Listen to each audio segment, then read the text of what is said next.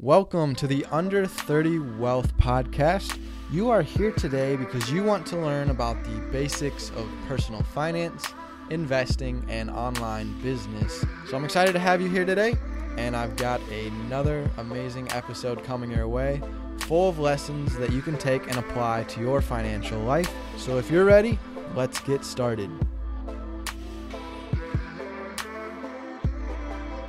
Welcome to Under 30 Wealth. This is Nick Foy, and I'm the founder of Under30Wealth.com, a personal finance, investing, and online business entrepreneurship blog or website. Uh, I cover many different topics basically to teach you about money and success and self development. And today, this is the introductory episode to my new podcast that I'm going to be starting.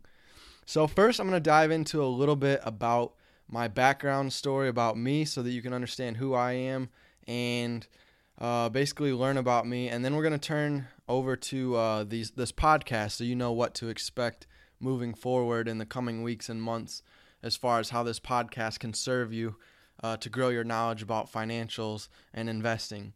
So, first of all, a little bit about me. Um, I started basically investing and being interested in money at a young age. Uh, I started helping family in real estate because my dad was a real estate agent, and I had an uncle who often did fix ups on different properties. So I helped a lot of family out when I was younger and kind of got to learn real estate. I'd go on showings all the time with my dad. So I never was too interested in real estate. I was more into the stock market. So I started out trading equities in the stock market uh, my first few years right when I turned 18. And when I was 18, 19, I was trading stocks and doing pretty well. I had my ups and downs at first, and then I corrected the ship and got to the point where I, I knew what I was doing. Because originally I jumped into stock investing without any knowledge at all. And I lost a bunch of money, but over time I kept educating myself, learning how to trade, and eventually made it all the way back. And then I made a bunch more and grew my net worth pretty sizably uh, trading penny stocks. I was at one point my freshman year making a couple thousand dollars a week on different penny stocks uh, during the you could call it like the marijuana legalization boom. I was just trading, you know, little fake penny stocks that were trying to say that they were gonna, you know, be the next big thing in Colorado. So a lot of them were spiking up, you know, 100 to 300 percent within a week, and so I was riding that wave. And then, of course, being the first time investing in penny stocks, I didn't know when to get out, so I got burned there as well. And uh, a lot of my money that I'd made, I lost it and gave it back. So eventually, I just stuck to trading normal equities, blue chip companies. So that's what I've been doing, just kind of trading for fun on the side and some like steadier. But lately, with the markets being the way they are, stocks haven't been the greatest thing to be investing in. So overall, once I kind of got away from stocks after my freshman year, once the I kind of got burned again in penny stocks, I started looking into real estate because uh, at the same time, my freshman year of college, I started learning about this thing called passive income. So instead of you know working a job where you're going every day trading your hours for a wage that your employer kind of sets for you and determines, uh, you can. I was looking more into like passive income where I can get paid you know 24 hours a day whether I'm working or not working. It's called passive income. So you set up basically an asset that pays you whether you're you know putting any work in or not, you could sit back and watch your asset just bring in money. So I started looking around for different types of assets that produce passive income, and real estate is one of those. If you know of like landlording, becoming a landlord, uh, owning rental properties. So every month you're going to receive, you know, a rent check from your tenant. And if you have multiple properties, you're going to have multiple tenants and multiple rent checks coming in. And, you know, throughout the month, there's not really a whole lot of work to be done on the property because it's just somebody living in your house that you own and they're renting it from you so they're just you know paying you a monthly check and you might have a little bit of maintenance here and there where you don't even have to do it yourself. You can you know hire it out. Like you can have a handyman come in and do any fixes or repairs that the tenant might have throughout the month. But for the most part it's pretty passive and if you wanted it truly passive then you could just hire a property manager. They usually take one month's rent or in other words, they take 8 to 10% of your gross rents. So you can hire a property manager for and they'll manage your property for you for the whole year. And that's truly passive income then because you know, you're just collecting rent checks that your property manager is sending you and they're the ones that are monitoring your property, getting it leased, uh, evicting tenants and taking care of all the legal and insurance aspects of your property as well. So real estate was really interesting to me. Um, 90% of millionaires uh, credit real estate to helping them build their wealth up to the million dollar mark. So it's one of those assets that always appreciates because land is a scarce resource. It's limited. So, you know, it's as more and more population grows in the US and in the entire world, there's going to be more and more demand for somewhere to live and there's only so much land here on earth. So, real estate and land is one of those assets that's always appreciating.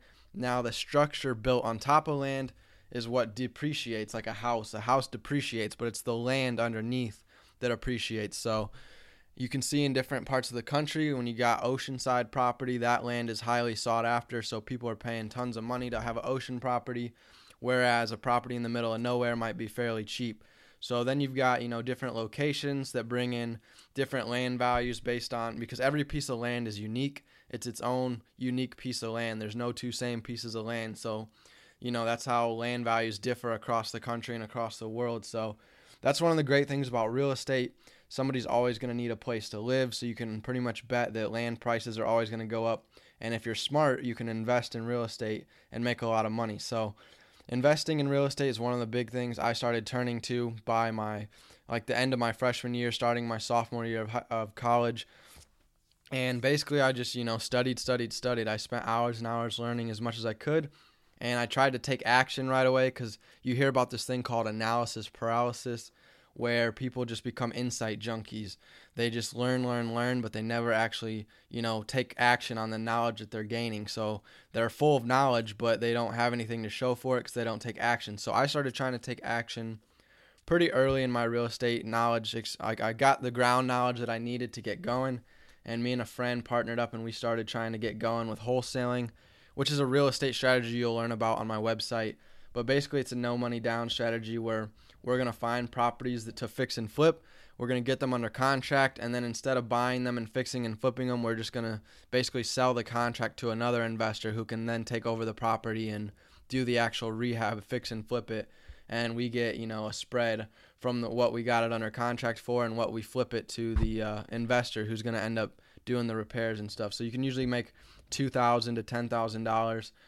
Fairly easy doing uh, wholesaling, but that's another topic. So that's what I started at, and eventually I moved over to wanting to become a landlord because of that passive income where you get monthly rent checks coming in, and the you know how I could hire a property manager. So I started basically looking for a mentor, somebody that uh, would teach me and maybe partner with me. And eventually, I found I decided just to partner with my dad starting out for my very first property because he's got several rental properties and he knows the area really well in our city because he's a real estate agent, so he works every day. So I partnered with him, and I, you know, bought in 50% of the property. He bought in 50% of the property, and we got a property together, fixed it up, and built some instant equity because we got it you know, at 40% off or 40% of its market value. So we got it 60% off from its market value, but it's because it was in such distressed condition that there was no way we were going to pay full market price for the property. So we got it at a deep discount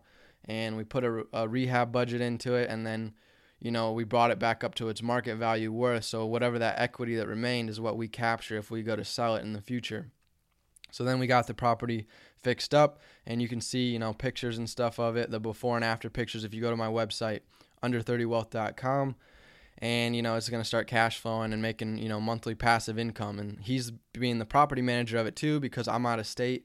You know it's invested in my hometown where I don't live anymore. So it's truly passive income for me where I'm just getting money deposited into my bank account every month even though you know it's my property. But I've you know learned how to outsource things and make it truly passive income.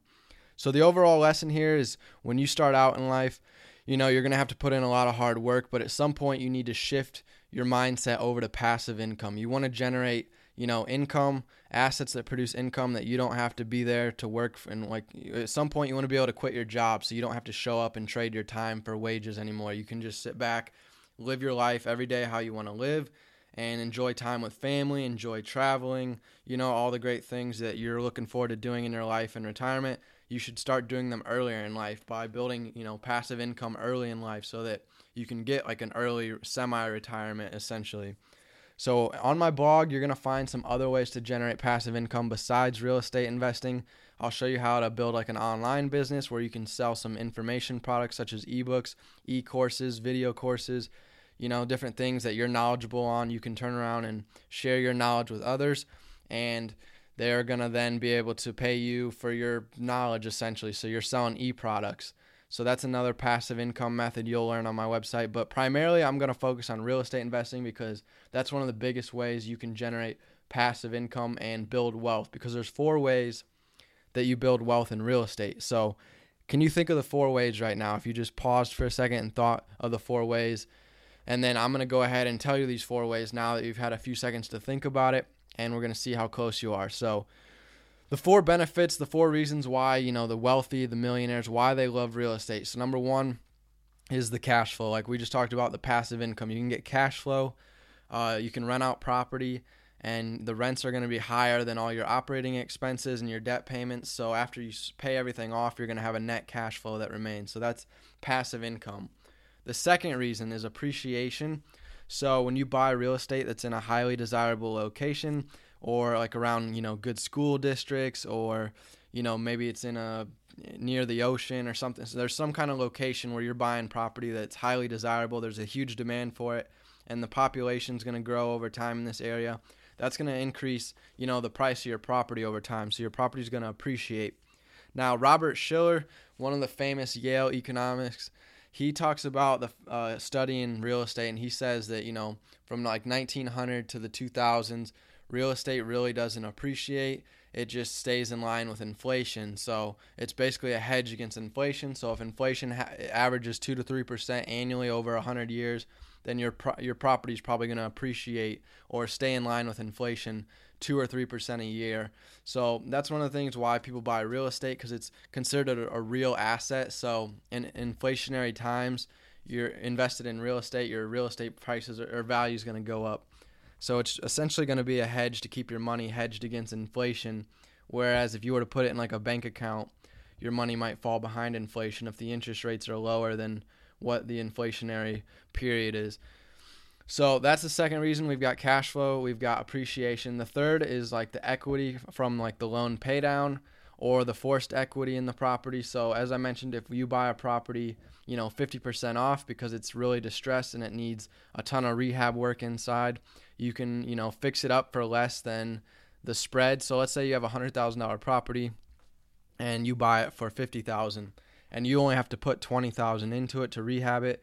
So your all in cost is 70,000, but now it's good as new, so it's worth 100,000 based on houses in the neighborhood that have recently sold for 100,000 that are very similar to yours. So you've created a $30,000 spread between what you paid, 70,000 and what the house is worth. So this is equity, forced equity is what it's called. And the other type of equity is called the loan paydown. So if you were to take out a loan for 80,000 and you paid 20,000 on a $100,000 house, then over time you're going to pay down that loan and you're going to it's going to be part principal and part interest. So you're going to build equity in your home as well. So that's the third method is the equity whether it's from a loan paydown or from forced equity. And then the fourth reason is the tax benefits. So if you know the wealthy, they make a ton of money and they have to pay huge amounts of taxes.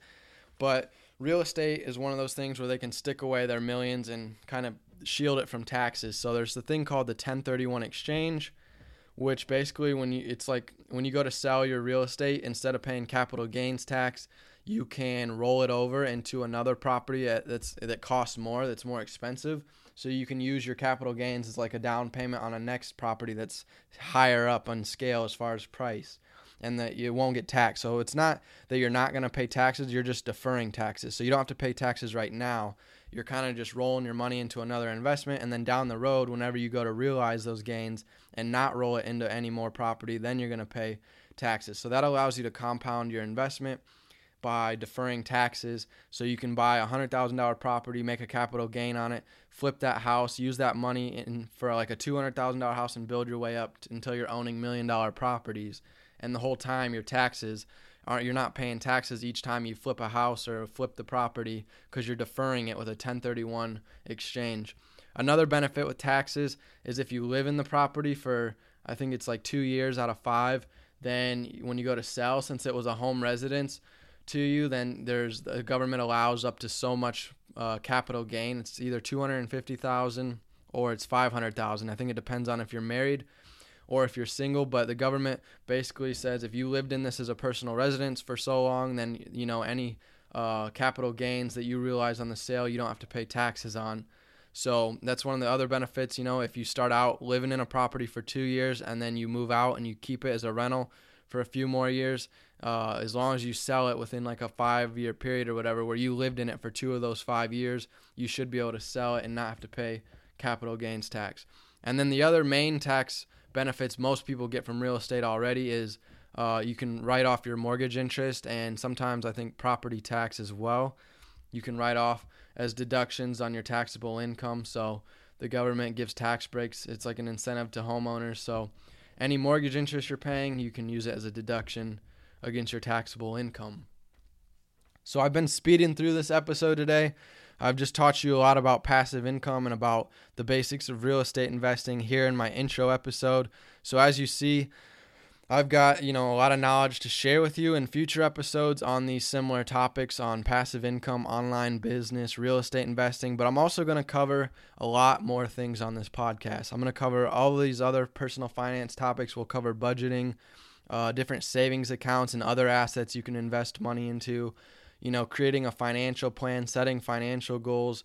I'm not a certified financial planner, so this is my disclaimer. At the time of this intro, I'm not. I'm actually uh, studying to get my certified financial planning credentials at some point, and I'm also in the process of completing my real estate licensing exam, so I'll be a licensed realtor as well in the state of Florida in the coming weeks or months. So if you're listening to this months later, I've likely already attained these credentials and became a realtor. So maybe I am a financial planner by the time you're listening to this episode, but as of right now, I'm not a financial planner, so anything I'm saying, you know, is just from my knowledge, my experience, my opinion. It's nothing, it's no advice to you, basically, is my disclaimer. But there's a lot of things I think you can pick up from me. So we're going to cover all kinds of personal finance topics because I'm, you know, like I said, studying becoming a financial planner. So I'm reading and learning everything that I'm and then turning around and pretty much sharing it with you. So a lot of stuff you're going to learn from me is from like hours of research I've done or straight from the book that I'm using to study for the exam. So you're going to be able to pick up a lot of good insight that's going to help you be smarter with your money. And when you go talk to professionals such as attorneys and accountants and tax specialists and financial planners, you're going to have a lot of knowledge. So you're going to be able to, you know, talk on a different level with them and be able to understand them on a whole other level than most people because of the financial knowledge that you gain by sticking with the under 30 wealth community. So I'm going to wrap up this first intro podcast today. This is a bit longer than the the future podcast that I'm going to be releasing. Most of my podcasts will be anywhere from 5 to 15 minutes long. So they're not going to be super long episodes. You can take them with you anywhere you go. Just simply download the podcast episodes to your phone or through iTunes. Uh, and then you can take them with you on the go. So when you're out at the gym or you're driving to work, you can listen to different episodes and grow your knowledge on whatever topics you're interested in. And you can stop by our blog as well. Read free articles at under30wealth.com slash blog. We've got all kinds of financial articles already on our website. It's been a while that I've been wanting to get this podcast going, so I've already got an established following and an established website and an email list that's been growing pretty rapidly. So I'm finally moving to the point where I'm getting my podcast going, and then in the coming weeks, I'm going to have my YouTube channel going as well, so you can learn a lot of things through video. So be sure to stop by our website, subscribe to our email newsletter. You're going to get weekly emails as well that has a lot of cool exclusive content and updates and free giveaways. And then, like I said, subscribe to me on social media and YouTube. And you're going to be able to find video content and YouTube videos coming in the future. I'll be able to post videos of properties I'm touring or investing and flipping. I'm going to be down in Florida, so we're going to be able to see a lot of cool uh, high rise condominiums and a lot of nice mansions and stuff that I'm going in and out of as a realtor and uh, as an investor. So you're going to be able to see a lot of cool video footage of different properties as well that'll hopefully inspire you to become a real estate investor if you're still on the fence. So thanks for tuning into this intro episode. I'm excited to bring you future episodes each week. So be sure to subscribe to this podcast and get these instantly downloaded through the feed to your device. Hope all is well with you and best of luck. Take care.